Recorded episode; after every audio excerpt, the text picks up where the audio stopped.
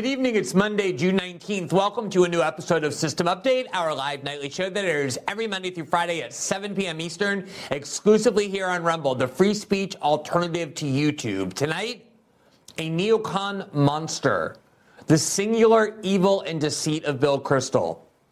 One of the most extraordinary, alarming, and baffling developments to witness in American politics is the complete rehabilitation of neoconservatives. Most Americans who know this term first learned of it in 2002 during the run up to the American and British invasion of Iraq.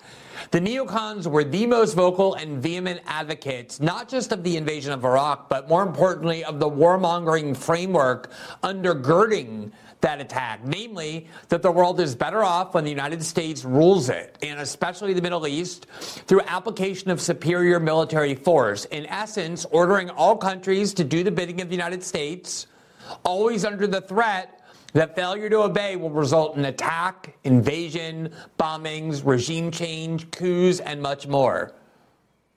This imperialistic and militaristic mindset was not exactly new. The neocons didn't invent it. The U.S. fought wars, imposed tyrannies, and engineered coups all over the world on every continent during the Cold War and after. But what distinguished neocons from standard warmongers and militarists were two qualities. First, they had no other politics, they have no other politics beyond their quest for endless war. Many neocons, in fact, began as liberals or even leftists and were willing to morph into anything they needed to be on any other issue as long as doing so served the only issue they really care about namely placing the U.S. in a state of endless war, almost always fought by other people's families and children rather than their own. Starting with the war in Iraq, a war they were craving and loudly demanding long before the 9 11 attacks. That attack became the pretext for the war in Iraq. They have supported every new and proposed American war since then. Neocons is really just a polite euphemism for bloodthirsty, sociopathic warmongers. Second, neocons, by definition, barely even pretend to care about the truth. Whether they know it or not, the smarter ones do, the dumber ones don't. They are often followers of the German American political philosopher Leo Strauss and his belief in the quote, noble lie. Falsehoods propagated by those who are superior in the society in order to deceive and mislead the peasants into acting contrary to their own, uh, acting contrary to their own belief system for their own good as elites define that concept for them. It was no accident that the war in Iraq, along with every U.S. war that followed it, was begun and then sustained with propaganda so intense and deceitful that calling them lies is a woeful understatement. They believe in lies, neocons do.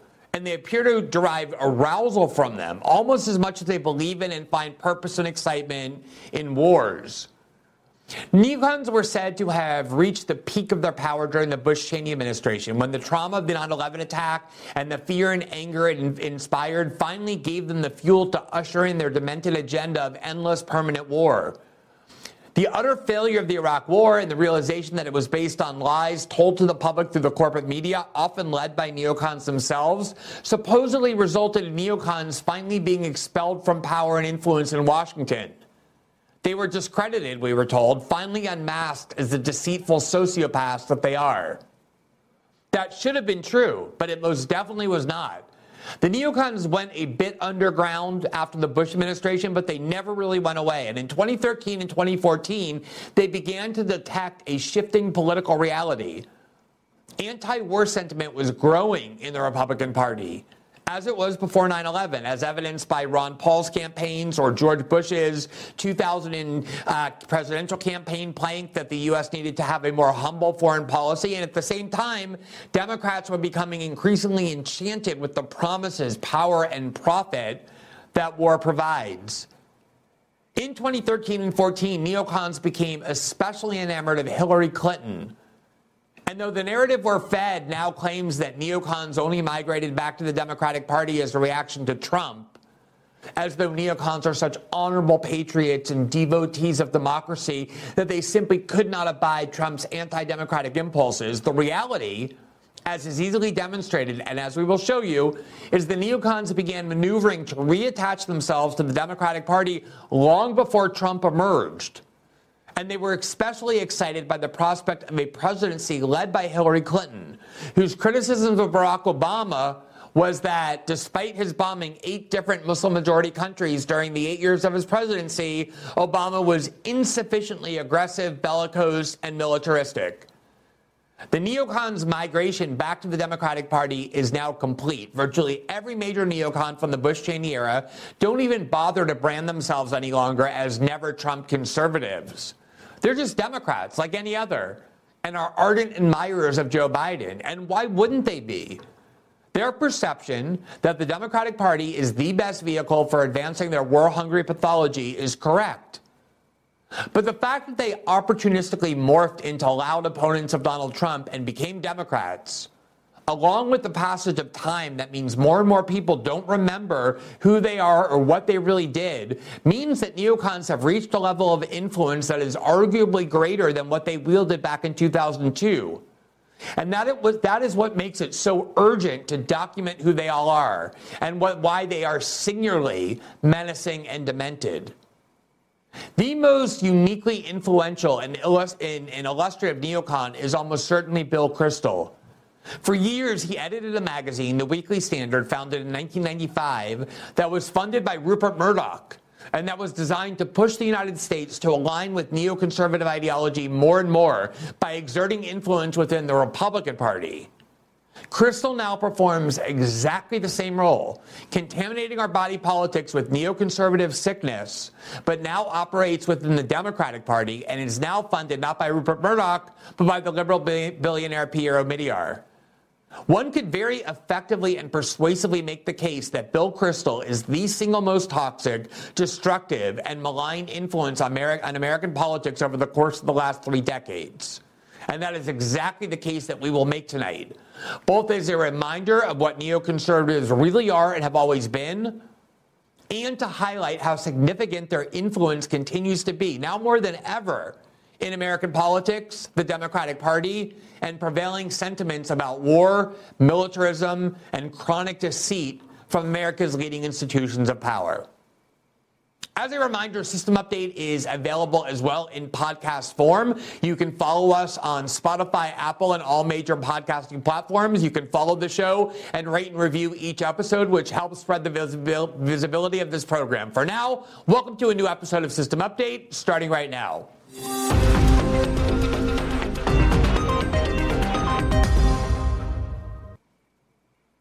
One might legitimately ask why it is that we're devoting an entire program to a single individual, Bill Kristol, who has never held elected office in the United States and who has never been in any official positions of power, who essentially has spent his life as a pundit, an operative, and an activist. He has worked very, very closely with numerous politicians who did rise to high levels of political influence, in quarter, including former Vice President Dan Quayle during the first Bush administration. But in general, Bill Kristol is an operative. He's a propagandist, he's an activist, and he's an influencer. And the reason why he merits so much attention, the attention that we're about to lavish on him, the light we're about to shine on him, is because credit where it's due, he has been uniquely effective, uniquely consequential in his attempt to mold and shape America and its foreign policy to align with neoconservative ideology. And particularly because so many people have not lived through the events of the early years that brought the Iraq War into play, or who have forgotten what neoconservatives are because they are now largely identified with the cause of sabotaging Donald Trump and endlessly denouncing him. There is a huge amount of amnesia, especially among the liberals in the United States who have come to regard neocons as icons and thought leaders that it is really urgent to delve deep and document exactly what their driving worldview is. Not back in 2002, but always, including through today, because I do believe it's the case that neocons exert more influence than ever before, including in their heyday of 2002. And thus, there is little there's very there are very few groups, if there are any, meriting the kind of critical scrutiny that we're about to devote not just to neocons but to their unquestioned leader, Bill Kristol, who is now identified as an anti Trump activist, but who has become overtly a Democratic Party adherent and supporter. He's funded by one of the world's richest men in Pierre Omidyar, who funds numerous Bill Kristol organizations, including the media outlet that he now edits and runs, The Bulwark, which is read by many people. And most importantly of all, the ability of Bill Kristol and his neocon comrades to maintain influence within liberal establishment uh, institutions and within the dominant Democratic Party means that foreign policy increasingly has become a mirror image of what Bill Kristol and neoconservatives always wanted it to be. And that's the reason why it's so important to spend time documenting both their history and their current ideology. So let's start with a 1998 article that was published in the New York Times. It was co authored by Bill Kristol and by Robert Kagan. And if that last name, Kagan, sounds familiar to you, it should. Robert Kagan is the husband of Victoria Nuland, Who at the time in 1998 was a Clinton administration official. She then went on to become Dick Cheney's chief foreign policy advisor for the Iraq War.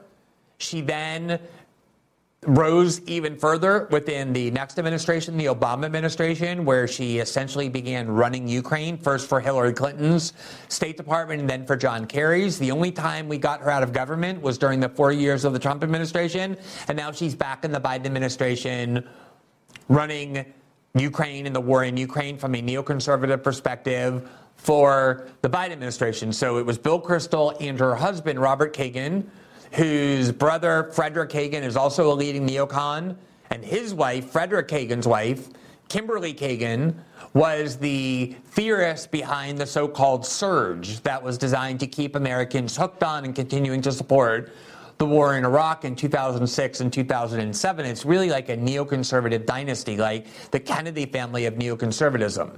So here you have Bill Kristol and Robert Kagan in 1998. At the time, Bill Clinton started bombing Iraq.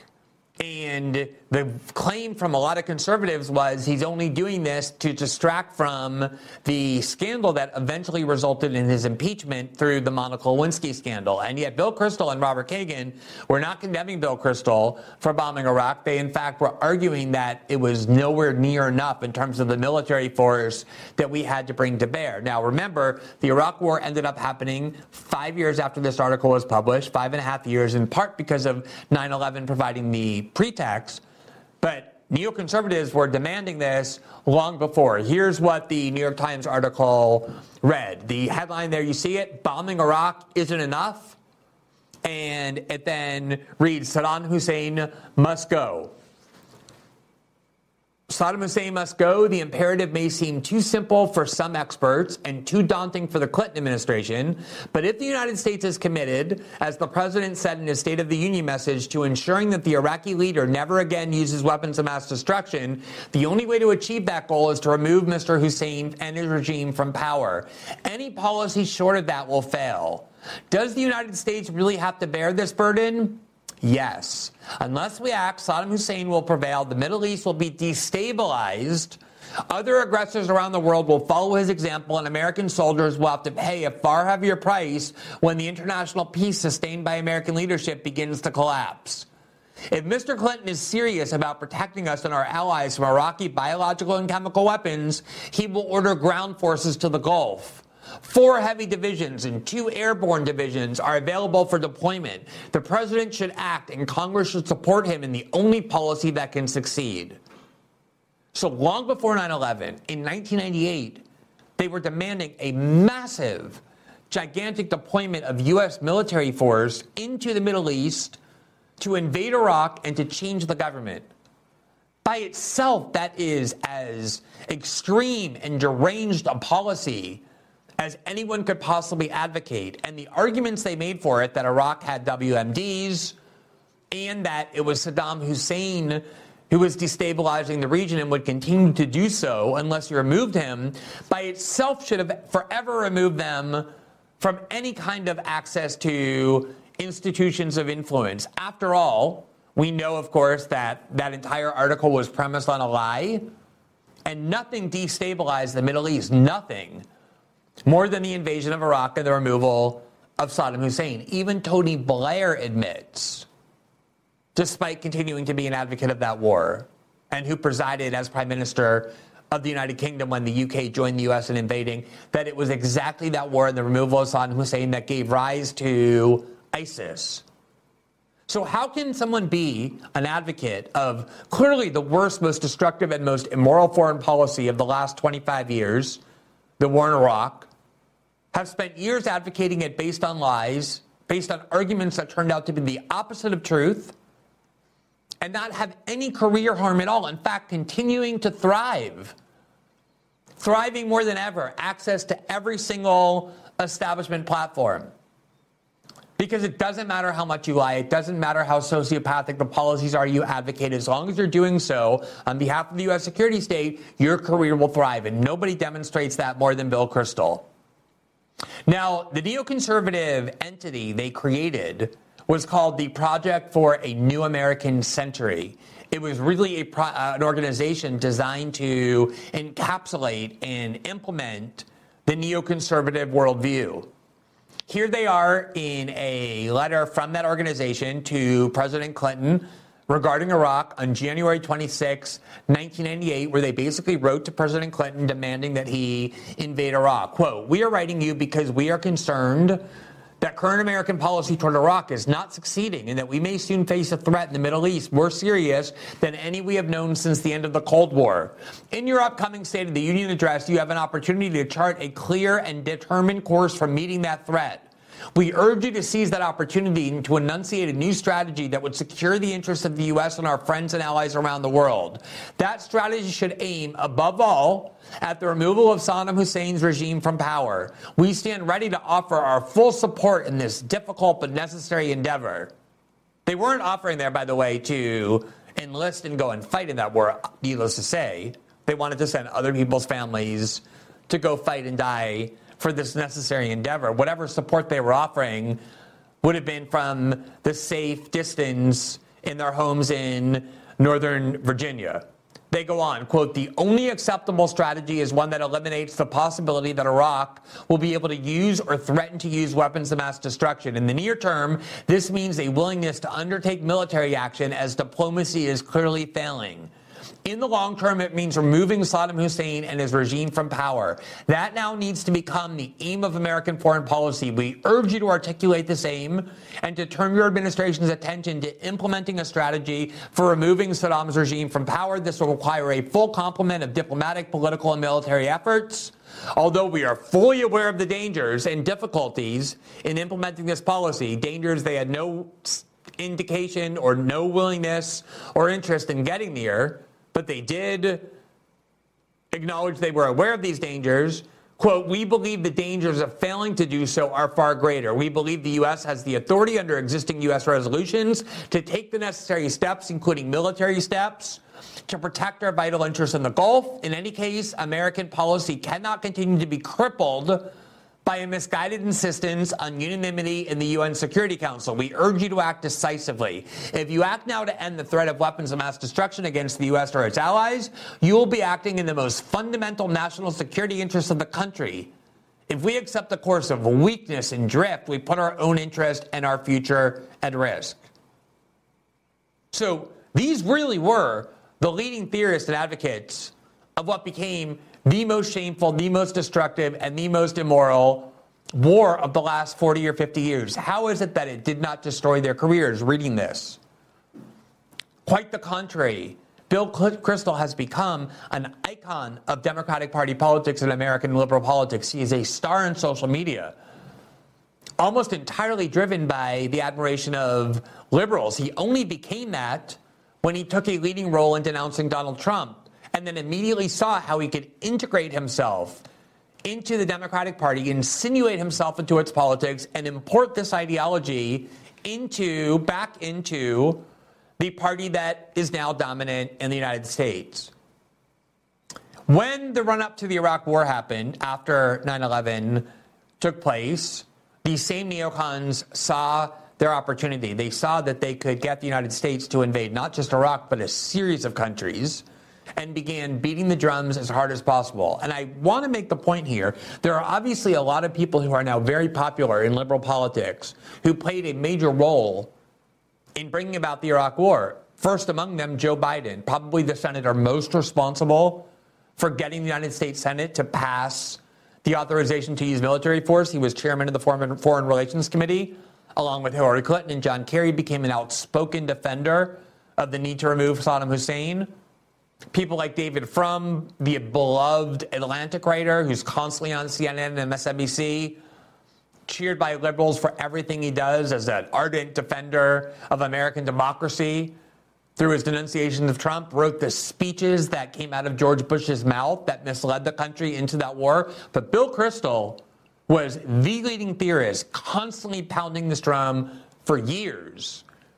And here he is in the beginning of 2002, so just a couple of months after September 11th, immediately trying to exploit the emotions that honest Americans felt to direct them to a war that he had long wanted for whatever his motives were. And the article was entitled What to Do About Iraq. And I'm showing you this not because it's some singular or aberrational example, because it's completely illustrative of the lies and deceit and propaganda they were constantly feeding into the American discourse. Quote, the amazing thing about the current, quote, debate over Iraq is that no one disputes the nature of the threat. Everyone agrees that, as Al, For- Al, Gore's former national security advisor Leon Fuerth puts it, quote, Saddam Hussein is dangerous and likely to become more so. That he is, quote, a permanent menace to the region and to the vital interests of the United States. No one questions, furthermore, the basic facts about Saddam Hussein's weapons program. Do you see they're saying nobody disputes the fact that Saddam Hussein has a nuclear weapons program? Nobody disputes that he has biological and chemical weapons. All of these are lies, of course. Not only did they have no such program, but there were many people disputing it. And then here he says, nor is there any doubt that after September 11th, Saddam's weapons of mass destruction posed a kind of danger to us that we hadn't fully grasped before. Do you see the way they're just exploiting the emotions of Americans after 9 11, pretending that 9 11 is the proof that we have to get rid of Saddam Hussein, constantly planting these seeds that 70% of Americans ended up believing that Saddam was responsible for the planning of the 9 11 attack, when in reality, this is something that they wanted well before 9 11, as we just showed you. In the 1990s, much of the complacency about Saddam, both in Washington and in Europe, rested on the assumption that he could be deterred. Saddam was not a madman, the theory went, and would not commit suicide by actually using the weapons he was so desperately trying to obtain. Some of us, it's true, had our doubts about this logic. The issue seemed to us not so much whether we could deter Saddam, but whether he could deter us. If Saddam had had nuclear weapons in 1991, would we have gone to war to drive him from Kuwait? But after September 11th, and by the way, there you see a, an important premise that had long been permeating American foreign policy that when a country has nuclear weapons, it is madness in the extreme to risk a war with that country a precept that has completely disappeared as neocons like Bill Kristol continue to demand that the United States escalate more and more the proxy war in Ukraine. Now, here he is again exploiting the trauma that Americans felt from September 11th. Quote After September 11th, we have been all but forced to consider another scenario. What if Saddam provides some of his anthrax or his VX or a nuclear device to a terrorist group like Al Qaeda Saddam could help a terrorist inflict a horrific attack on the United States or its allies while hoping to shroud his role in the secrecy of cutouts and middlemen. How in the world do we deter that? To this day, we don't know who provided the anthrax for the post September 11th attacks.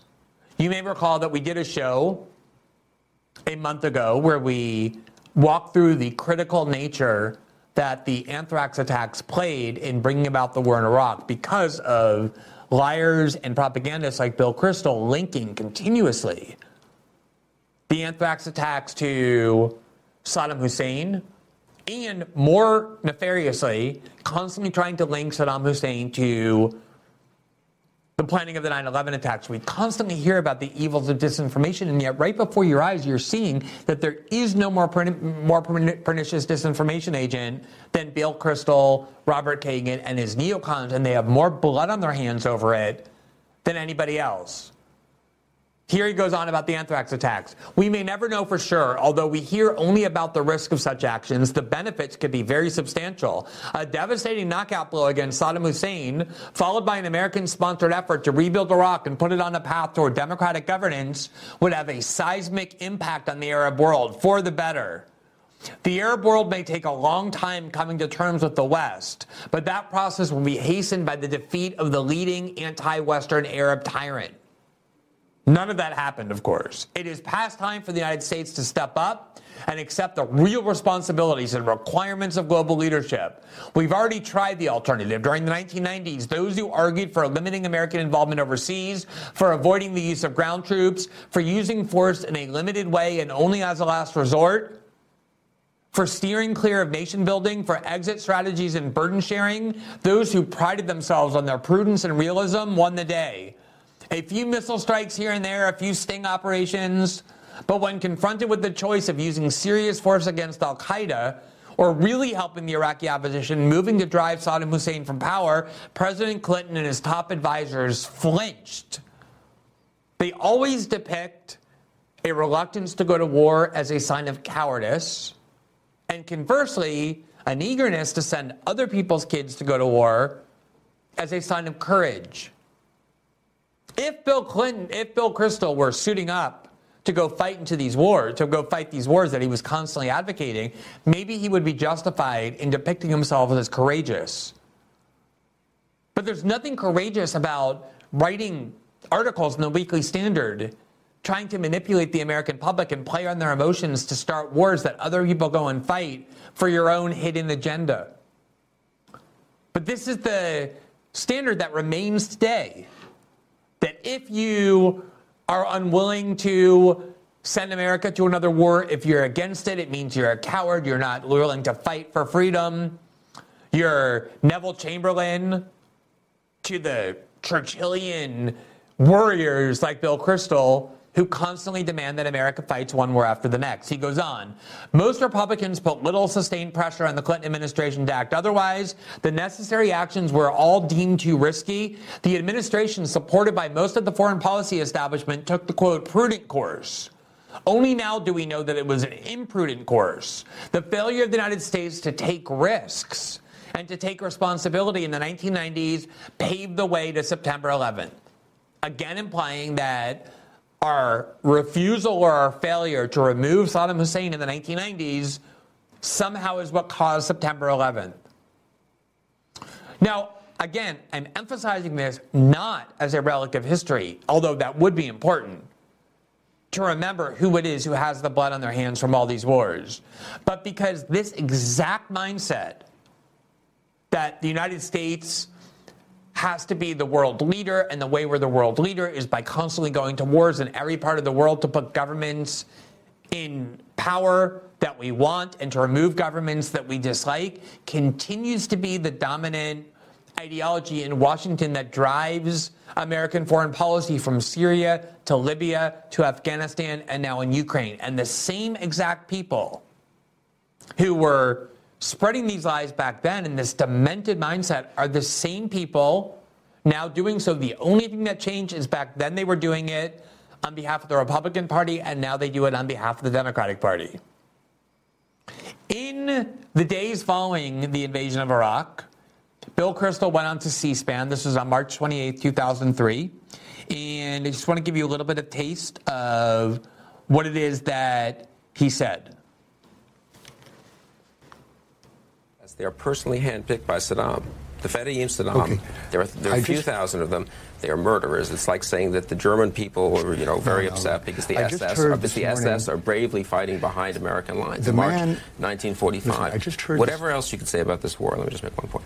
George Bush is not fighting this like Vietnam. Whatever the, we don't need to refight the whole Saddam history of Vietnam. Maybe that's the danger of but Saddam. But it's not going to happen. Let me take it's a not call going to happen. From this Park, is going to be a two-month war, not a Park Hill. A it's going to be two months, ahead, not six months. Hey, Brian, how's yes. it going? Good, sir. What would you like to say? Well, uh, I think it should be plain.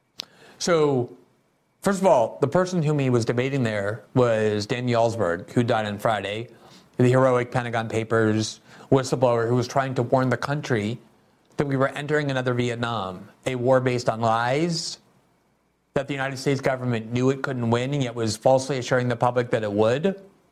And there you had Bill Kristol talking over him, shutting him up, and saying this is going to be a two week war, a two month war. He constantly assured the public that this war was going to be over with in a matter of months at the most.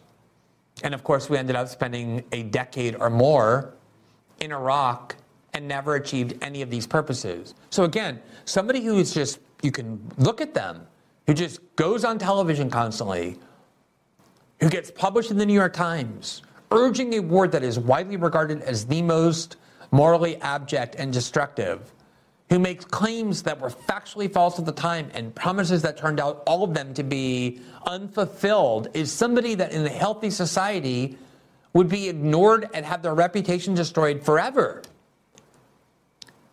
It isn't just that he made some predictions and they were wrong, it's that he deliberately lied in a way that ended the lives of a million people in Iraq thousands and thousands of American soldiers who fought a war based on false pretenses.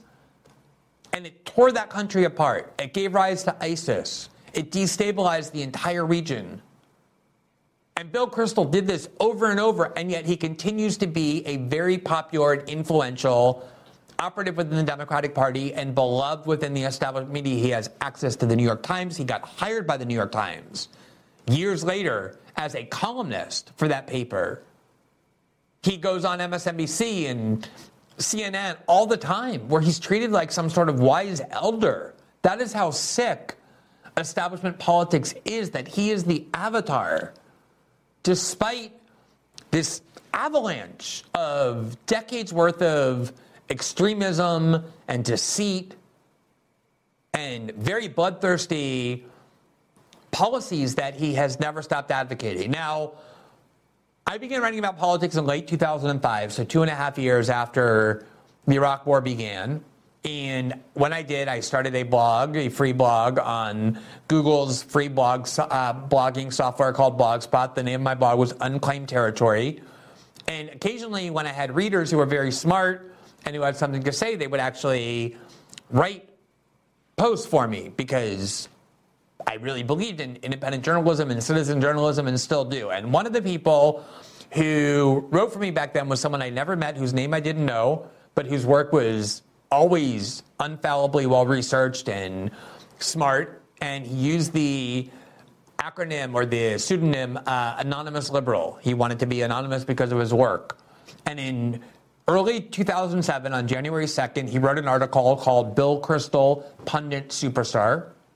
And I show you this in part to show you how long I've been at this with Bill Kristol, but also because his only point back then was to show you things Bill Kristol had said in the most mainstream venues, how grotesquely wrong they were, and yet how he continued to be treated like some important establishment voice. So I just want to show you a couple of those. On April 4th, 2003, a week and a half or so after shock and awe, the attack on Baghdad by the United States began, Bill Kristol wrote, quote, there's been a certain amount of pop sociology in America that the Shia in Iraq can't get along with the Sunni and the Shia in Iraq just want to establish some kind of Islamic fundamentalist regime. There's almost no evidence of that at all. Iraq's always been very secular.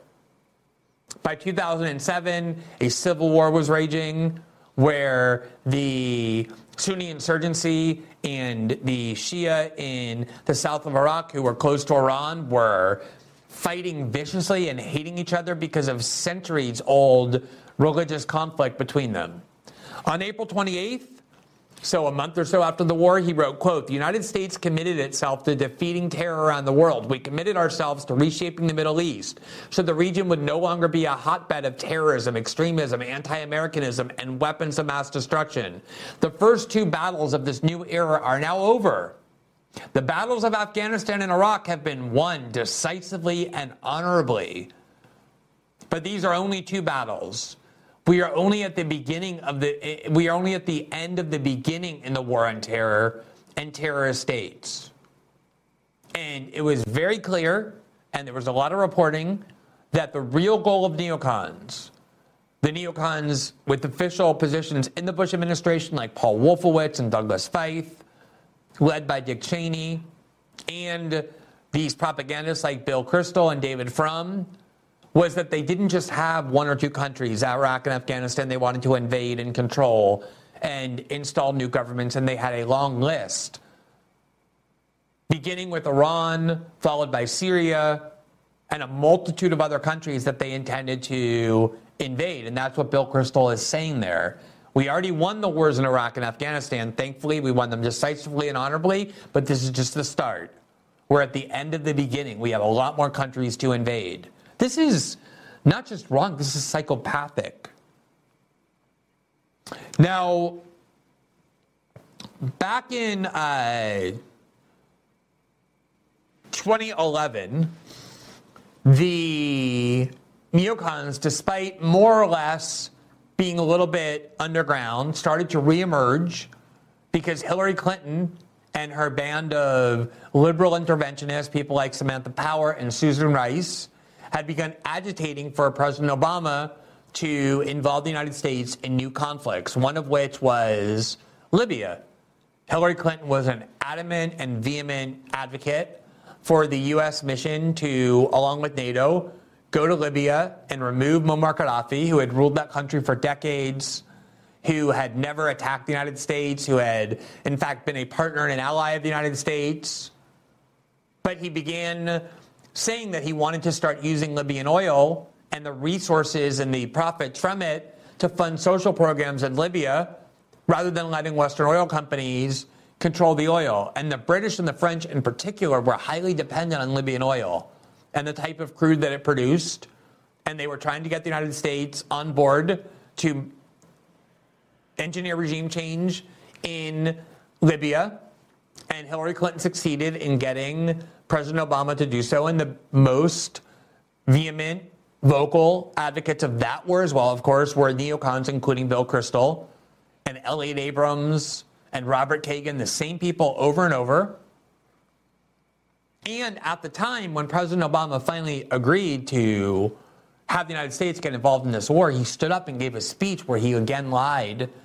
Every American war begins with a lie, saying that the purpose of this war is not regime change and he would never let it become regime change. We were told the only purpose of this war was to create a no fly zone over places like Benghazi in order to protect Libyans from attacks by Muammar Gaddafi.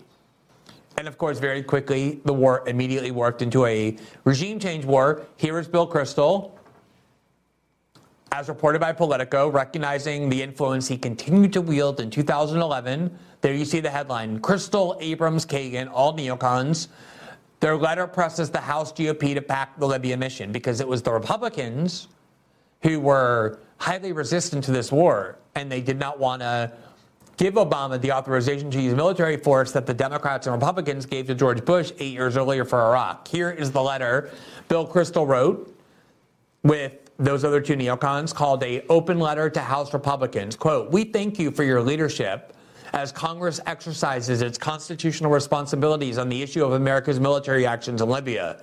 We are gravely concerned, however, by news reports that Congress may consider reducing or cutting funding for U.S. involvement in the NATO led military operations against the oppressive regime of Libyan dictator Muammar al Gaddafi. Such a decision would be an abdication of our responsibilities as an ally and the leader of the Western alliance. It would result in the perpetuation and power of a ruthless dictator who has ordered terrorist attacks on the United States in the past, has pursued nuclear weapons and other weapons of mass destruction, and who can be expected to return to these activities should he survive. Quote, to cut off funding for current efforts would be, in short, profoundly contrary to American interests. We share the concerns of many in Congress about the way in which the Obama administration has conducted this operation. The problem is not that he has done too much, however but that he has done too little to achieve the goal of removing Gaddafi from power. The United States should be leading in this effort, not trailing behind our allies. We should be doing more to help the Libyan opposition, which deserves our support. We should not be allowing ourselves to be held hostage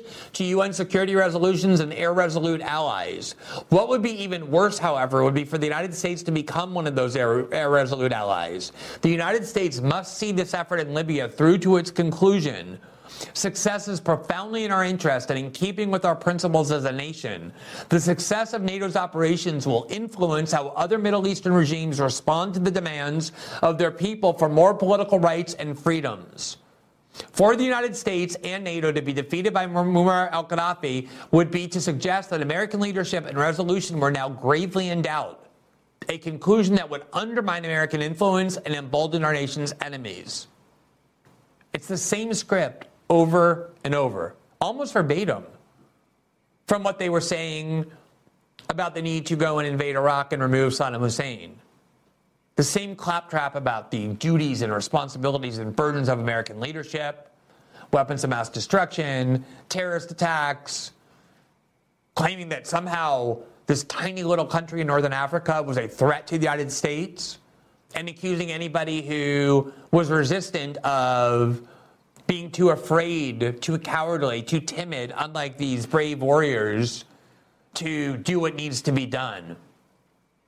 Now, the war in Libya turned out to be a very important moment in American political history, recent political history, because what actually happened there was it was the Democratic Party that were by that was by far the most emphatic supporters of this regime changing operation in in Libya. Democrats in the Congress overwhelmingly supported their Democratic Party president in supporting it.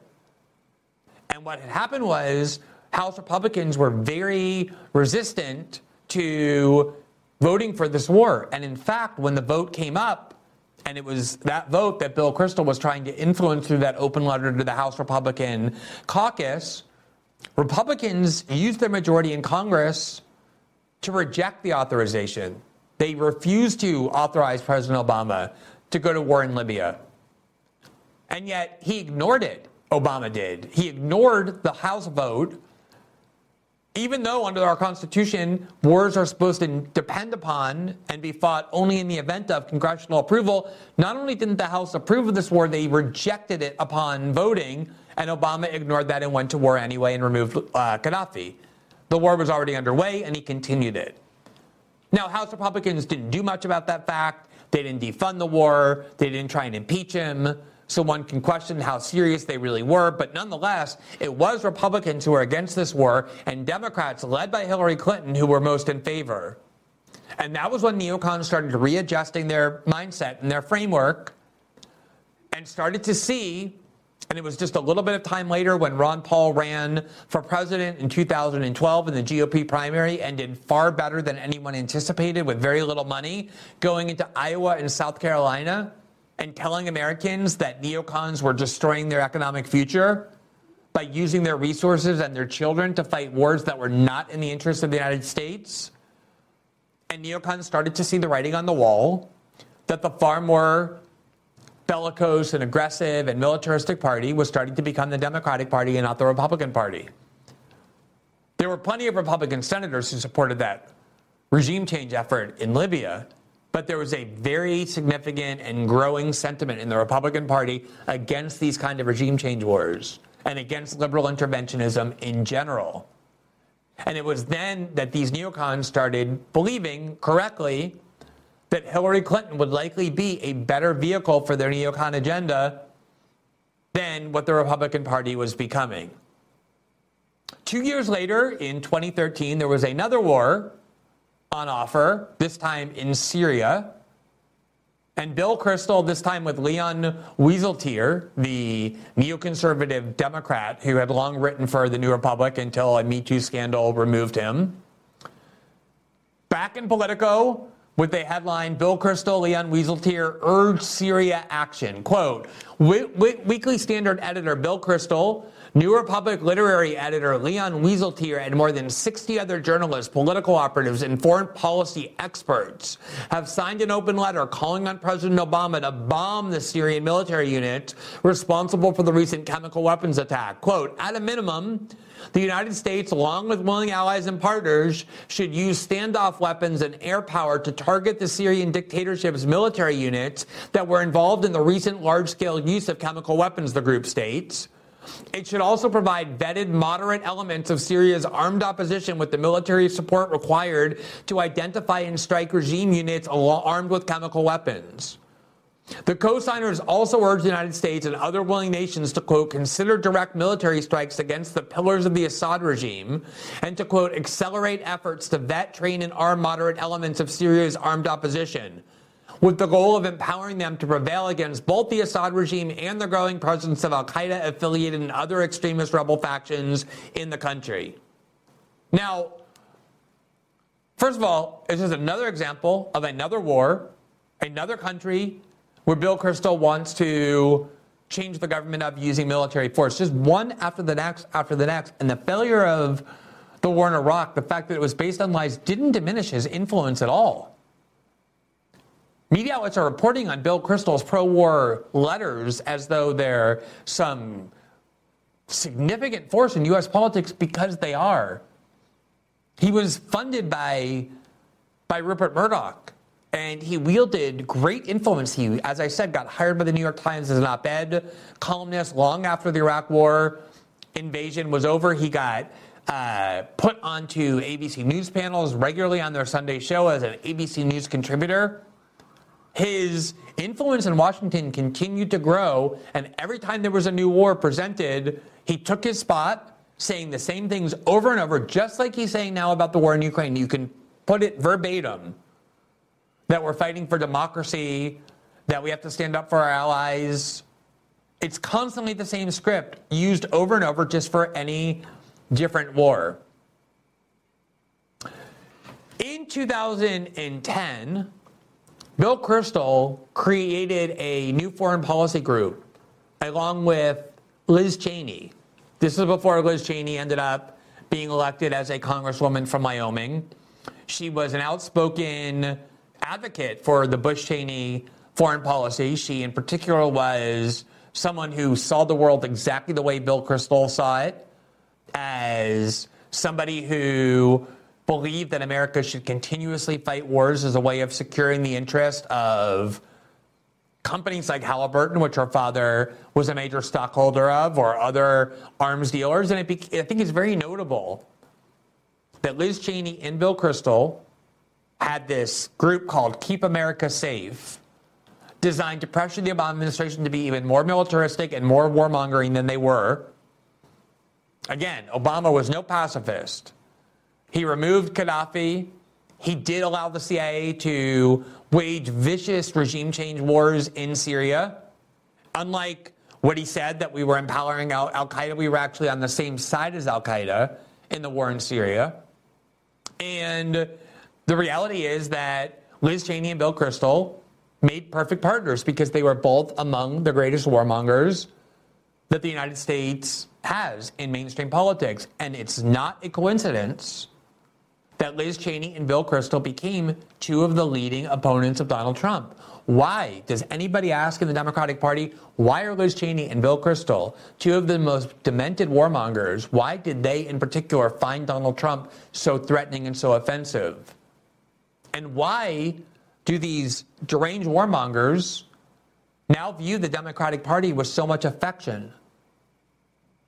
This group, Keep America Safe, aside from just hectoring and badgering Washington to constantly fight new wars, also was designed to smear any opponents of the war on terror as Al Qaeda allies, just like now both Liz Cheney and Bill Kristol are devoted to smearing opponents of U.S. foreign policy as Kremlin agents. That was back then the preferred choice of character assassination for any dissidents of American war policies. And what they did was there were seven lawyers inside the Justice Department, or nine lawyers inside the Justice Department, who, to their great credit, had, under the Bush administration, sued the Bush administration by claiming that several war on terror policies violated the Constitution. That's what you need lawyers to do. That's what you want lawyers to do when extremist policies are implemented. Putting people in prison with no due process, including American citizens, as was done in the case of Jose Padilla, an American born uh, citizen who was arrested at Chicago's O'Hare International Airport in 2002, was accused of being a dirty bomber, and then was disappeared into a military brig for two and a half years in South Carolina with not only no charges, but no access to lawyers or to the outside world.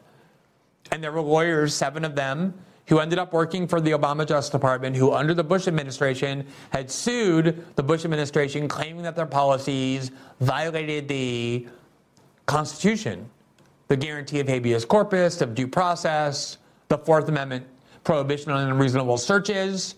And Bill Kristol and Liz Cheney created a group, Keep America Safe, that suggested that those lawyers inside the Obama Justice Department were disloyal to the United States, were on the side of Al Qaeda because they sued the Bush administration on constitutional grounds. They produced this nauseating McCarthyite ad where they branded them the Al Qaeda 7.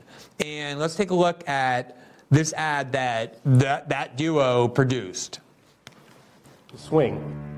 Uh, America run by progressives is really, it's, it's, about to happen. We're going to be looking for people who uh, share our values.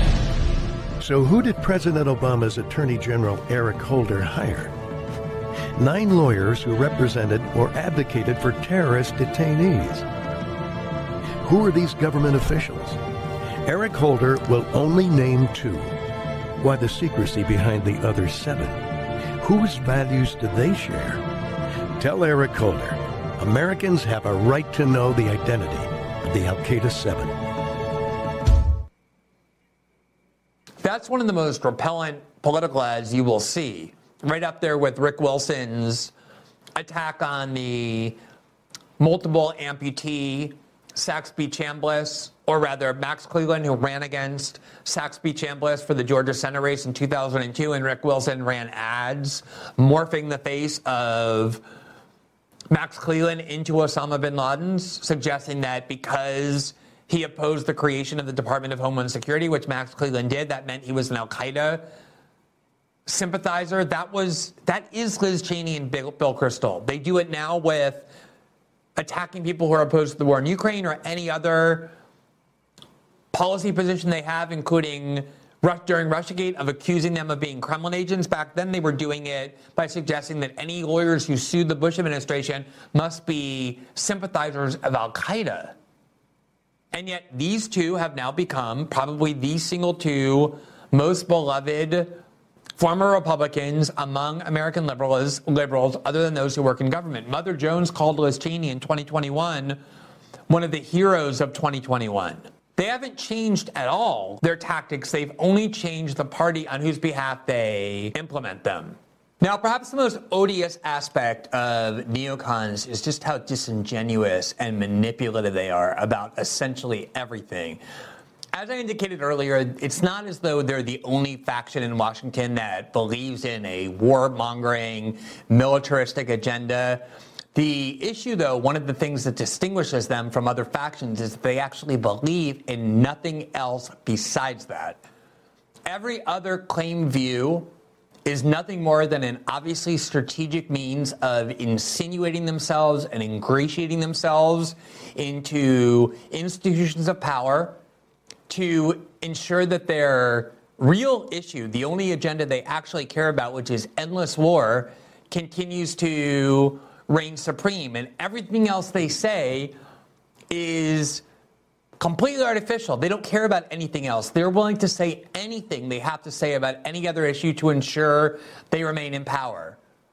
So, just to take one example, back in 2002 and 2003, when they were trying to manipulate the Republican Party and attach themselves to that party, the strategy chosen by Karl Rove in order to keep Republicans in power was to run multiple referenda constitu- and constitutional uh, amendments in various states to oppose same sex marriage in order to bring out the evangelical vote who vote Republican and giving them something that they would need. It was a very disingenuous but cynical and ultimately pragmatic and effective tactic by Karl Rove to focus on gay marriage in order to get the evangelicals out. The Bush administration, Dick Cheney, didn't care about that at all. In fact, Dick Cheney was the first national politician of any stature to advocate for same sex marriage, which he did in the 2000 vice presidential debate with Joe Lieberman, in part because his daughter is gay. So they, they didn't actually care about that, but they were willing to pretend they were deeply opposed to gay marriage. And Bill Kristol went right along with that. For years, the Weekly Standard editorialized aggressively against the issue of marriage equality and the rights of gay men and lesbian. Here, for example, is a 2009 article, so well into the debate about gay marriage. And there you see the headline, The Worst Thing About Gay Marriage that was published, not, wasn't written by Bill Kristol, but it was published by Bill Kristol when he was the editor of the Weekly Standard. It's now at the Washington Examiner just because that's where the Weekly Standard's backlog is now that they've closed. But it's really a very repugnant way of arguing against gay marriage. It delves into the arguments in some of the most offensive and just uh, the ugliest ways possible. But Bill Kristol was willing to do that because at the time the power base was the Republican Party, and to be accepted among Republicans, he had to pretend he was against gay marriage and the rights of homosexuals. And in fact, he did that all of the time. So here, for example, is a political article from 2012 the headline of which is Bill Kristol's arguments on homosexuality. And what had happened was the Weekly Standard had sent out a vehemently anti gay email using extremely aggressive language that was regarded as homophobic. And again, the issue is not here whether Bill Kristol is pro gay or anti gay. It's the willingness of him to take whatever position he has to in order to advance the only agenda he cares about, which is endless war. So here is the controversy. Quote, following Weekly Standard editor Bill Kristol's decision to not condemn an anti-gay email sent out by the magazine's marketing team, former Think Progress blogger Matt Corley went digging through the Nexis archive and turned up interviews from the 90s in which Kristol argued that homosexuality was a choice and that it was, quote, perfectly reasonable to discriminate against it. Quote, in many cases, it's a choice, Kristol told Larry King in a 1993 interview. There are many, many human beings throughout history, millions and millions and millions, who have been both homosexual at times in their lives and then heterosexual, or vice versa, or bisexual. How can it be a biological imperative that people can change? Kristol also defended discrimination during a debate with Tom Stoddard, the coordinator of an organization working to get gays into the military. Quote, some discrimination is perfectly reasonable, he said. The discrimination between trying to teach our kids what most of human history is thought was a desirable lifestyle that will contribute to their, their happiness and trying not to deter them, not to prohibit and not to punish, but trying to steer them in a direction that will contribute to their happiness. In 1998, Kristol told Sam Donaldson and Cokie Roberts on ABC News, quote, I don't think this is political. These people exist, Sam. You may not want them to exist. There are people who say I was, quote, gay once. I didn't like it. I sought counseling, and I, now I am a happy, happily heterosexual. So endorsing conversion therapy, defending discrimination against gay people, every single anti-gay argument from the most mainstream to the most aggressive and alienating Bill Kristol was espousing because he wanted a power base in the Republican Party. Here is a 1998 article in the New York Times by Andrew Sullivan, who at the time was a well known conservative, but also an openly gay man who supported the cause of gay equality. And the title of the article was Going Down Screaming. And Sullivan was critiquing the conservative movement for becoming increasingly obsessed with the personal lives of American adults and wanting to use state power to interfere in their personal lives when conservatism was supposed to be the movement of limited government. That was through the moral majority, Pat Robertson, uh, Jerry Falwell. That was the conservative movement when I came of age that I rejected because I didn't think the role of the state was to interfere in the private lives of American citizens and adults and control their choices. I still don't think that's the case. And here's what Andrew Sullivan said about that transformation of the conservative movement. Quote, no conservative thinker has done more to advance this new moralism than Bill Kristol. Best known for his urbane appearances on This Week with Sam Donaldson and Cokie Roberts, and about as close as Washington has to a dean of intellectual conservatism.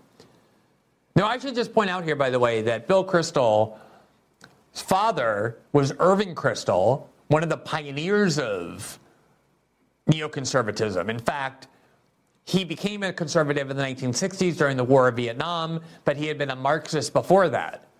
And his mother uh, is also a famous neoconservative, just like John Podhoretz, his contemporary neocon, had his father, Norm Podhoretz, who was one of the founders of the neoconservative movement, just like the Kagan family with Victoria Nuland they're very dynastic and incestuous and intermarried. Neoconservatives are, and oftentimes are the beneficiaries of nepotism, as Bill Kristol was. He's like Jonah Goldberg, whose mom was Lucianne Goldberg. Their careers get based on and started by their moms and dads. But according to Andrew Sullivan, uh, Bill Kristol is the closest that Washington has to a dean of intellectual conservatism, and no journal has done more to propagate, defend, and advance this version of conservatism, meaning the moralizing kind, than the magazine Kristol Edits, the weekly standard, founded in 1995 by Rupert Murdoch. Most of this year, Kristol and the Standard have gleefully egged on Republicans in their moral crusade. As early as May, at a time when it seemed the Clinton Lewinsky scandal might dissipate, Kristol urged Republican congressional candidates to forget other issues in the fall and campaign solely on the issue of the president's morals. Quote, if Republicans do that, he argued, they will win big in November. And their victory will be more than a rejection of Clinton, it will be a rejection of Clintonism, a rejection of defining the presidency and our public morality down. But perhaps no edition of the Standard captured the current state of American conservatism better than the one that came out immediately after the Starr report was made public. Its cover portrayed Starr as, Mike, as Mark McGwire with the headline Starr's Home Run. Inside, page after page of anti-Clinton coverage, anchored by an essay by Kristol, advocating a full House impeachment, a vote for impeachment of the president within a month, was followed by a long, surreal article by a reporter attending a four-day world pornography conference. Six pages of explicit sex interspersed with coy condescension followed.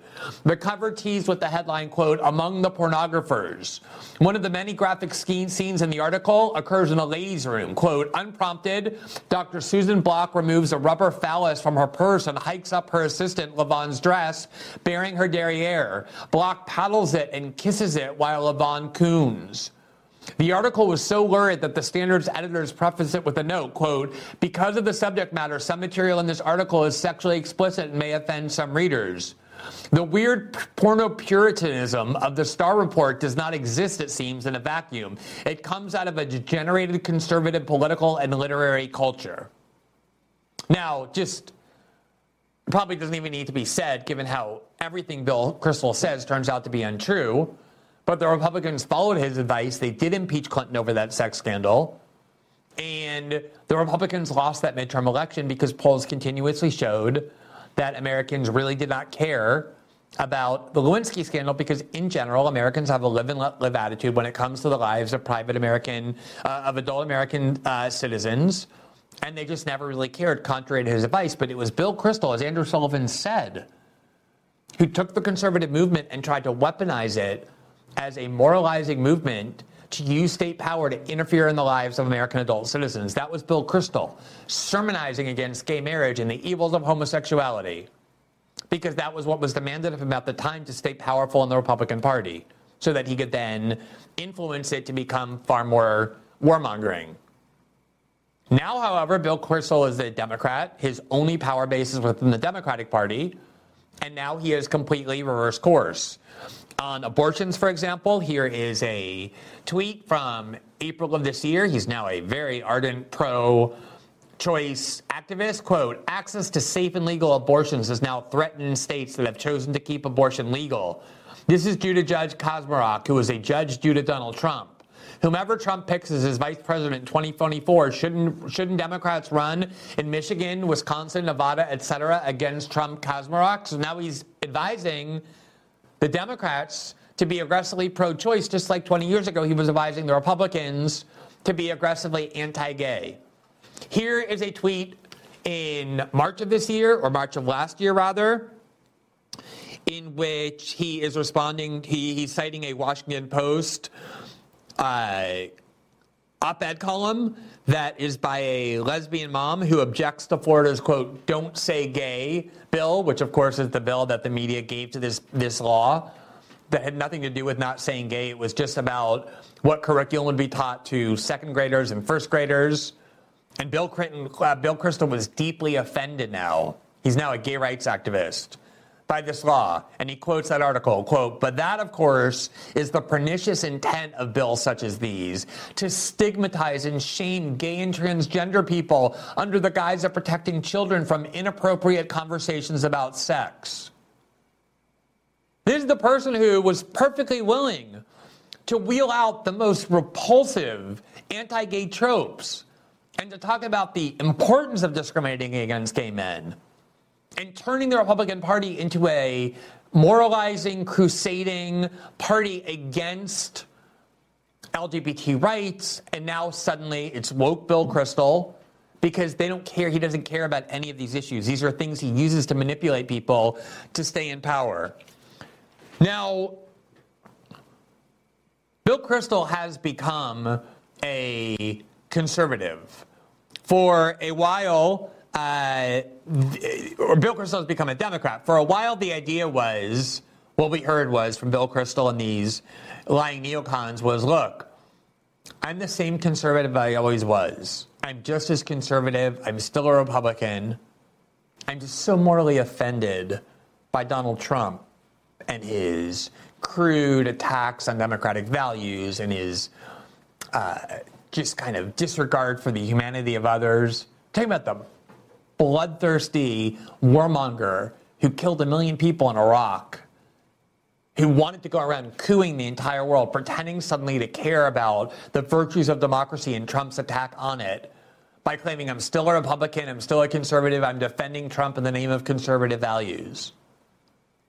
But the reality was, Bill Kristol and his neocon comrades were planning to join the Democratic Party before Trump emerged, as I said earlier, because they saw in Hillary Clinton a much more promising leader that would usher in neoconservative warmongering while the, the, the Republican Party and saw an anti war sentiment growing. Here from the New York Times in 2014, so before Trump ever announced his candidacy, let alone emerged as a credible candidate, is an op ed by Jacob Heilbrunn, who's essentially one of the nation's most knowledgeable scholars of neoconservatism and neoconservatives. He wrote a book and has long traced their thinking and their strategizing and their uh, tactical choices. And here you see a picture where the headline of that article, The Next Act of Neocons. This is 2014. And pictured there on the left is Hillary Clinton, and on the right is Robert Kagan who again is Victoria Nuland's husband and the author, the co author with Bill Kristol of all those articles we showed you at the start, demanding regime change in Iraq and many other countries well before 9 11. And the idea was neocons saw Hillary Clinton the perfect leader they've wanted. She was the one attacking Obama for not taking out Assad, for not arming Ukraine, for not confronting multiple other countries who cheered the war in Libya that they supported as well. And here's what he observed and predicted about neocons and Democrats in 2014 before Trump. Quote, after nearly a decade in the political wilderness, the neoconservative movement is back using the turmoil in Iraq and Ukraine to claim that it is not pres- that it is President Obama, not the movement's interventionist foreign policy that dominated early George W. Bush era Washington, that bears responsibility for the current round of global crises. Even as they castigate Mr. Obama, the neocons may be preparing a more brazen feat aligning themselves with Hillary Rodham Clinton and her nascent presidential campaign in a bid to return to the driver's seat of American foreign policy. Other neocons have followed Mr. Kagan's careful centrism and respect for Mrs. Clinton. Max Boot, a senior fellow at the Council on Foreign Relations, noted in the New Republic this year that, quote, it is clear that in administration councils, she was a principled voice for a strong stand on controversial issues, whether supporting the Afghan surge or the intervention in Libya. And the thing is, these neocons have a point. Mrs. Clinton voted for the Iraq War, supported sending arms to Syrian rebels, likened Russia's President Vladimir Putin to Adolf Hitler, wholeheartedly backs Israel, and stresses the importance of promoting democracy. Of course, the neocons' latest change in tack is not just about intellectual affinity. Their longtime home, the Republican Party, where presidents and candidates from Reagan to Senator John McCain of Arizona supported large militaries and aggressive foreign policies, may well nominate for president Senator Rand Paul of Kentucky, who has been beating an ever louder drum against American intervention abroad. In response, Mark Salter, a former chief of staff to Senator McCain and a neocon fellow traveler, said that in the event of a Paul nomination, quote, Republican voters seriously concerned with national security would have no responsible recourse but to support Mrs. Clinton for the presidency. Still, Democratic liberal hawks, left alone, let alone the left, would have to swallow hard to accept any neoconservative conversion. Mrs. Clinton herself is already under fire for her foreign policy views. The journalist Glenn Greenwald, among others, has condemned her as like a quote, as quote, like a neocon practically. And humanitarian interventionists like Samantha Power, the ambassador to the United Nations, who opposed the second Iraq war, recoil at the militaristic unilateralism of the neocons and their inveterate hostility to international institutions like the World Court. But others in Mrs. Clinton's orbit, like Michael McFaul, the former ambassador to Russia and now a senior fellow at the Hoover Institution, a neocon haven at Stanford, are much more in line with thinkers like Mr. Kagan and Mr. Boot, especially when it comes to issues like promoting democracy and opposing Iran. That was an incredibly prescient art- article describing exactly what the neocon tactic not only was then, but has become, which is understanding that the most intense and reliable pro war sentiment resides not in the Republican Party any longer, but the Democratic Party. And it was Hillary Clinton in particular, but also they're very happy with Joe Biden, who has been a longtime supporter of exactly the wars and more posture that they have been advocating for decades. All the things about Hillary Clinton that article said was also true of Joe Biden. He was a supporter of the war in Iraq and obviously is a very aggressive supporter of the proxy war in Ukraine, now their most important priority. Now, the one thing that I have to say that he did get a little bit wrong in that article was he predicted that liberal Democrats and the left would not accept neoconservatives migrating to their party. That has turned out to be completely untrue. There are a few exceptions, but by and large, prominent liberal pundits have welcomed people like Bill Kristol and David Frum and Jeffrey Goldberg and every one of those Bush era neoconservatives into the camp. In fact, they regard them as their allies and their leaders. The most popular host on MSNBC now with Rachel Maddow is the former Bush Cheney spokesperson, both for the White House and the 2004 reelection campaign, Nicolle Wallace. And Bill Kristol, when he appears on MSNBC, is treated not only as a wise statesman, but as some sort of beloved uncle here is Ari Melber, he who is the 6 p.m. host and has been for many years now, who was so excited to have Bill Kristol on his show in 2018. Watch how he treated him. Last show of the year, as I've mentioned, and it's been a year when America was often divided. Though here on the beat, we do try to bring people together. And many of you have told me one of your favorite pairings involves times when we've united conservative Bill Kristol, a prominent member of George Bush Sr.'s squad, with progressive Fat Joe, the most famous member of the terror squad. I remember the first time they came on together during our first year. Fat Joe was calling in by phone to the control room. We were talking about Eminem's criticism of Trump's immigration plan with Talib Kweli, and Kristol said he was honored to even be mentioned in that conversation. I want to say shout out to Fat Joe and to and to and to Chuck as well because you know they've been activists in this hip hop thing for a long time. You're not you're not shouting out Bill Kristol. I, have seen Bill Kristol on TV, but I don't know man. Oh, I don't know man like that yet. So, you know, okay. Hey Bill. Hey Bill. We don't know you like that. Uh, I, I, it's, I, am I'm, I'm speechless. What can I say? Uh, you I'm honored to be even mentioned. I'm honored to be even mentioned. And maybe we didn't know Bill like that, but this was the year that many people began referring to woke Bill Kristol, a tribute to the idea that people do evolve and Trumpism, like a lot of challenges, can create strange bedfellows. And we learned this isn't just for political junkies. Fat Joe told me his fans now approach him to ask about Bill Kristol, and they clearly clicked when we had them back on the show together. And Joe taught woke Bill about what it means to be lit. Oh man, I'm happy to be back with Bill. I feel like we made history the first time. it was huge. It was it was a moment, you know. We, we say that you was lit. We call it lit. I, I appreciate that. I'm just lit when I'm very occasionally when I'm on with someone like you. I got my brother here, the dynamic duo. yeah. Yeah. Twitter loves us, man. They love us. How does the show do the rest of the year when we're not on together? I'm just his echo, you know, like his his second man, you know. You're his hype man. Oh, when you introduced us, he said, "Why are you the great fat?" Just the Trump show. You know, either you with him or you you're not down. I agree. Actually, I mean, look, it is. I mean, a very divided country. Bring Speaking the, truth to power. You bring uh, this face on the air. ratings goes up. That is really one of the most repulsive things I've ever seen. It is nauseating. This is a murderer, a person who is demented, who is the single most shameless liar in American politics over the last 30 years, who has enormous amounts of blood on his hand.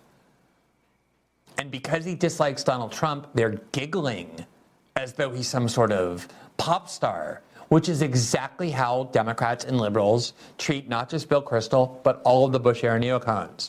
As long as they're against Donald Trump, even if they're against him because he opposes their neocon warmongering or wants better relations with Russia or in general sees neocons for the evil that they are, as long as they're against Trump, they become good people. The Democratic Party and neocons are like this. They are in bed together and they're happy about it.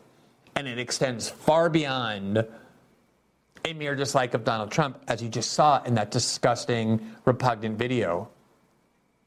Now, over the years, Bill Kristol has not just become a Democrat, he has become deeply, deeply embedded in influential alliances with the Democratic Party and with its foreign policy leaders. In 2017, when I was at The Intercept, a media outlet I had founded and that was funded almost entirely by Pierre Omidyar, the liberal billionaire who now funds Bill Kristol, because back in 2013, when we started The Intercept, Pierre Omidyar was largely interested in press freedom and transparency and viewed the Snowden story very positively. But then when Trump emerged, he became a fanatical Russiagator.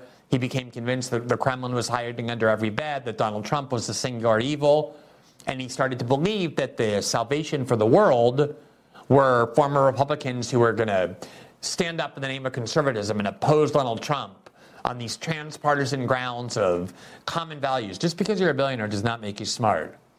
And you have to be a complete idiot to think that neocons who have been going around the world destroying governments and countries genuinely cared about democracy and that's why they hated Trump as opposed to because of the fact that Trump was an unreliable president for their agenda. But that's what Pierre Omidyar believed, and so he started funding all these groups. And one of the groups that he funded is one I wrote about in 2017 called uh, the uh, the Alliance for Security and Democracy. Um, and here is the title with the new DC policy group Democrats continue to rehabilitate and unify with Bush era neocons.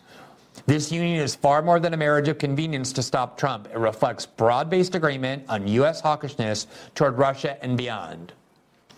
So I was writing about this group, and this is what I said quote, one of the most underdiscussed yet consequential changes in the American political landscape is the reunion between the Democratic Party and the country's most extreme and discredited neocons.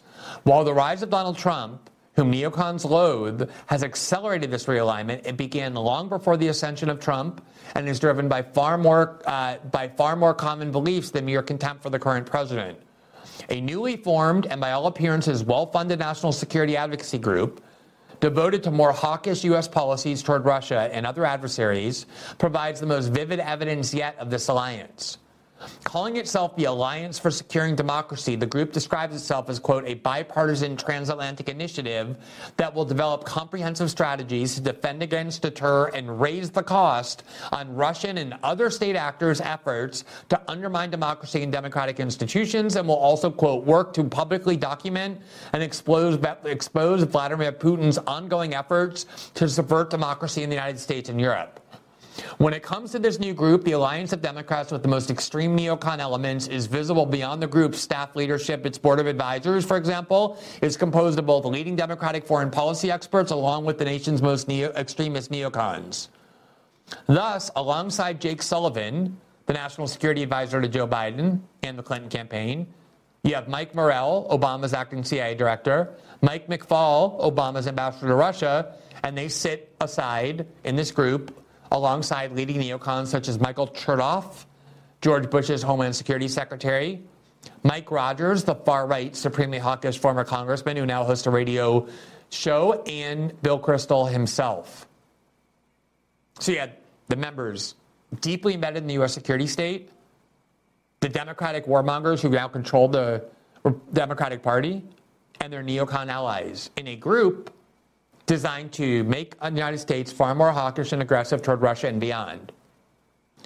Now, as you probably recall, one of the major frauds exposed by the Twitter files was a thing called the Hamilton 68 dashboard that purported to track Russian disinformation through a secret list of 600 accounts it claimed to follow that they accused of being propagandists for the Kremlin, even though they refused to ever disclose this list.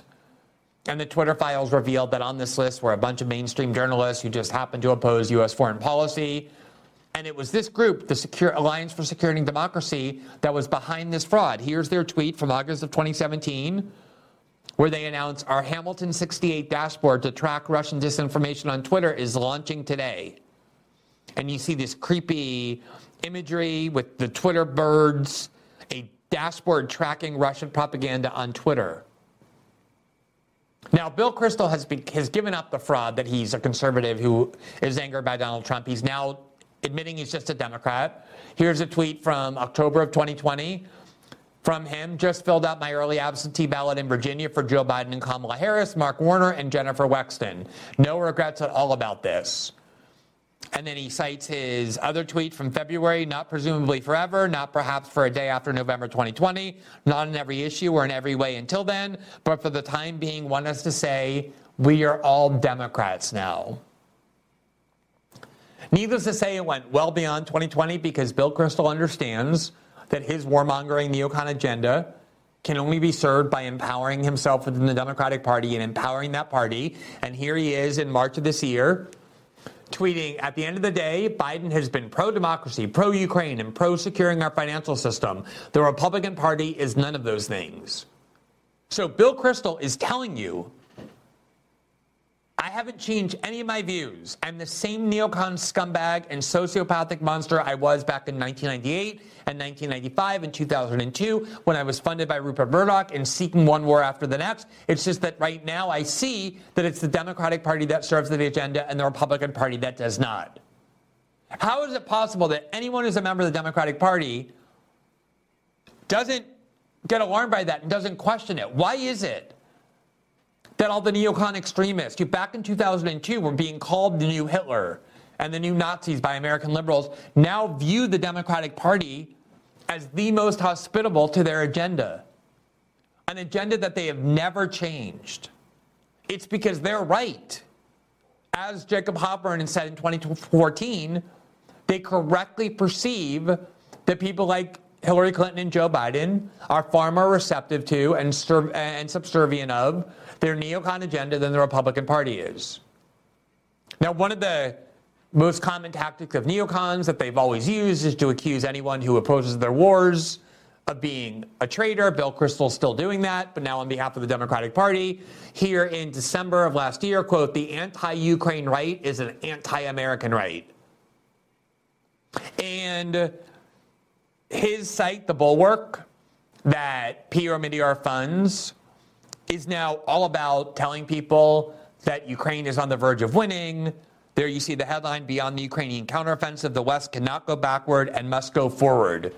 The same rhetoric over and over for decades about every war. We need to be bold. We need to be strong. We need to stand up for our responsibilities and go fight this war. Is now the same script he reads from, but he's, re- he's reading from it for a liberal audience on behalf of the Democratic Party because that's who is the, that's who the Democratic Party is. The scummiest, most amoral, most violent, sociopathic, war-seeking people. That is the Democratic Party. Now, in case you think that Bill Kristol has changed any of his views, except on issues he doesn't care about, like LGBT issues and the like, where we showed you he's just willing to say one thing on the most extreme side and switch to the absolute most extreme in the next. One minute he's willing to say homosexuality is a disease. The next minute he's willing to say it's vital that seven year olds have access to trans affirming uh, surgeries. and then just back and forth, whatever neocons need to say to attach themselves to whatever body they're trying to control, they will say. Listen to Bill Kristol in his own words. Here's a debate he did with the anti war libertarian Scott Horton for Reason Magazine in October of 2021 after Scott Horton stood up and condemned the neocon agenda in multiple ways. Bill Kristol says what he always says, which is that the real problem is not that monsters like him have pushed America into too many wars, but not enough wars part of the world, and we've obviously made many mistakes there. I think one of the mistakes we made was not pushing democracy hard enough when we had real leverage. I'm, I'm, not a defender of the Saudi regime. I was kind of mocked in 2002 when I said that I thought a consistent policy for freedom in that part of the world would, would, would anticipate and even work towards the end of the dominance of the House of Saud in, in Saudi Arabia. And I. It, it, the only, he's saying there we made some mistakes. The only mistakes Bill Kristol ever acknowledges that he made is that we didn't go far enough. We didn't have enough wars. We didn't push the wars far enough. And here he is even saying, I'm not a supporter of the Saudi regime. In fact, I would like to do regime change there too. I'd like to change the government there as well. Continue to think, and I'm certainly critical of both the Trump and Biden administration for being too soft on MBS, for example, for arranging for the killing of an American resident, uh, Jamal Khashoggi. So I've been same with Sisi, same with Pakistan. I, I would be I, if anything, I think in the Middle East, which is so difficult, though, and which we look at and then get uh, understandably uh, shrink from the consequences of really a kind of even liberal imperial role. And so we tend to pull back and we tend to, for understandable reasons, uh, prioritize short term security. Uh, peace, anti-terror, which is awfully important. You know, it's not nothing that we haven't had another 9/11 in 20 years, um, and, uh, and we probably don't do enough to promote liberty and democracy. So that's his lesson 20 years after the war in Iraq, after seeing the collapse of stability in that region and the complete failure that every single thing he said would happen didn't happen, is that we don't do enough wars. We don't pursue enough wars to spread democracy around the world. It's the same neocon script. It has not changed a comma except that he now knows that the Democratic Party is the place to do that. Here's one more clip. This is again from 2021, just to show you that Bill Kristol is not a Democrat because Bill Kristol has changed. Bill Kristol is a Democrat because the Republican Party and Democratic parties have changed. Middle East type wars, I'm uncertain about that future. Uh, I agree with him, on the other hand, in maintaining the alliances in Europe and Asia. But I would make this point talk to actual liberals, small L liberals, people who believe in liberty around the world. Talk to actual Democrats around the world. How many of them want the U.S. to withdraw? Even the ones who think the U.S. has been unwise in their countries, and I've discussed this with many such people, uh, often in the Middle East, in Pakistan, and Saudi Arabia, don't think the answer is, well, if you just left, things would really get better. Quite the contrary. It's that we're not doing the right thing, we're not doing things carefully enough, we're not being uh, uh, intelligent enough in the way in which we promote liberty. Those are all fair points. And we're all, but I, the idea that somehow any people, real people around the world, whether it's, and I, was, I thought it was unfortunate that Mr. Horton repeated, in effect, pro Putin talking points about Ukraine. Um, I sympathized with the Ukrainian people who were invaded by Putin's Russia. And, and the idea that, that. That, that he can stand up and say that, that he's offended by invasions, he sympathizes with people whose countries are invaded when he has done nothing his entire life except urge invasions of other countries. And he distinguishes himself from Vladimir Putin somehow by saying he sympathizes with the Ukrainian people. Note everybody who opposes his war is always is a pro-Putin propagandist. He's very soft-spoken. He kind of conducts himself in this very reasonable manner, and it masks the fact that there's blood dripping from his teeth and there's blood all over his hands. And what he's saying again there is that if you go around the world, what you hear is people like the United States to be involved in their countries. Of course, why wouldn't you? If you want a certain government toppled, of course you want the most powerful government to come into your country and topple that government, as long as they do what you want. But the idea that people around the world are grateful for American coups and intervention and wars is something that nobody believes. And it takes a real sociopathic liar to be able to stand up and say that. All polls show that the anti Americanism all over the world is due to the perception that Americans interfere in their country.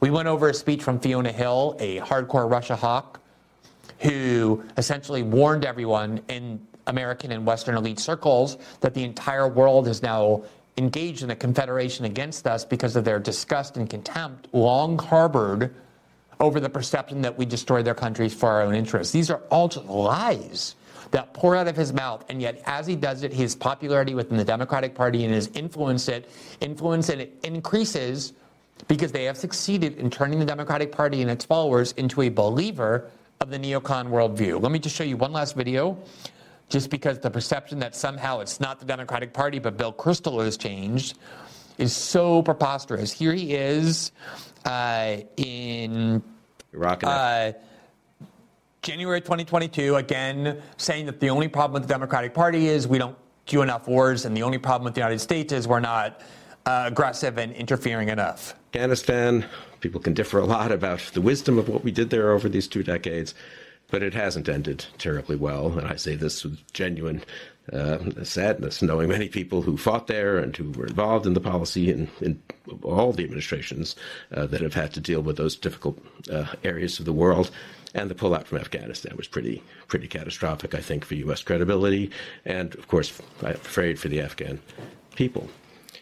And even Assad in Syria, ten years ago, he was he was supposed to be gone. And eight years ago, President uh, nine years ago, I guess President Obama said use of chemical weapons a red line. We haven't enforced that red line. Venezuela, uh, dictators in charge there who allegedly was going to be gone in the last several years, and uh, there was bipartisan support for that. So we haven't been able to do what we hoped to do, that what we said we were going to do. As I say, if we come back in 10 years and we can uh, say that things have changed, that would be great. But for now, I'm afraid American global leadership is in decline.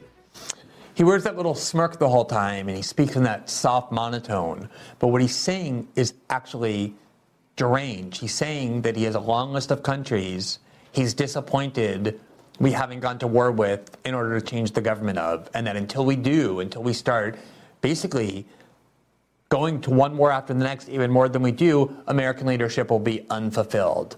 This person is a deeply disturbed individual he is somebody who craves the death and destruction of others for his own amusement.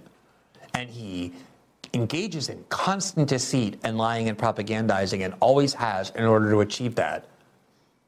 This is one of the most repugnant people in, in, on the planet and one of the most destructive. And if this is not if this is somebody who is not a bridge too far for Democrats and liberals, it means they have absolutely no standards.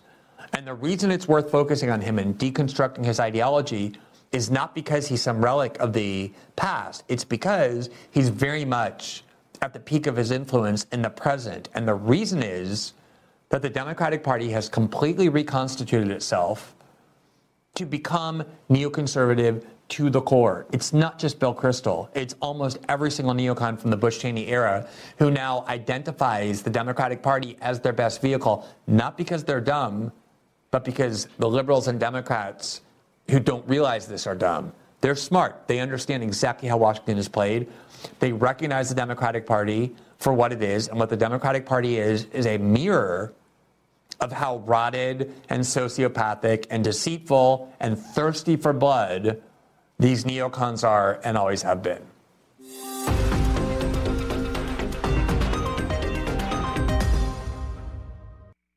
So that concludes our show for this evening. As always, we are very appreciative of those of you who continue to watch and make this show a success. As a reminder, System Update is available as well in podcast form. You can follow us on Spotify, Apple, or any other major podcasting platform where you can listen to the show in podcast version 12 hours after it first airs live here on Rumble. And you can rate and review each episode, which helps spread the visibility of the show.